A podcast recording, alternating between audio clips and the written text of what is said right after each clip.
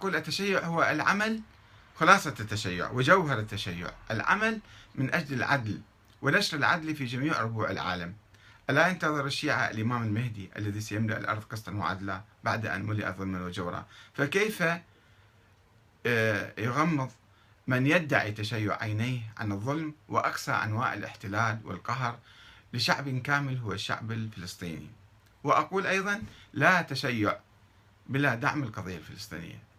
الذي يهرب من دعم المظلومين آه، الفلسطينيين فهذا يخون تشيعه يخون رسالته يخون جوهر التشيع. و آه، يعني لذلك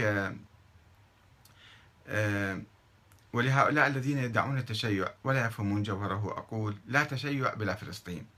وفلسطين معركة الإنسانية المعاصرة ضد الظلم والاحتلال في كل العالم.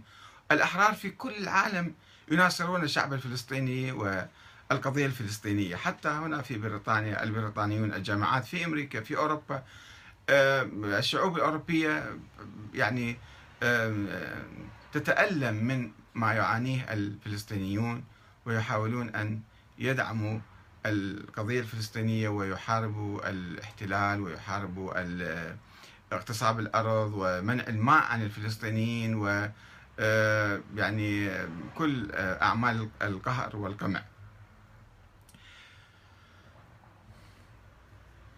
نعم. ولا تشيع آه، لا تشيع بلا فلسطين. وفلسطين هي معركة الإنسانية المعاصرة ضد الظلم والاحتلال. وفلسطين غير بعض الفلسطينيين. البعض يتحجج بأنه الفلسطينيون يقومون بأعمال إرهابية ويقيمون الفواتح على مثلا أعداء الشعب العراقي على الإرهابيين الذين يقتلون أنفسهم. فلماذا نحن نبادلهم الحب والاحترام والتعاطف؟ هذا خطأ كبير طبعا.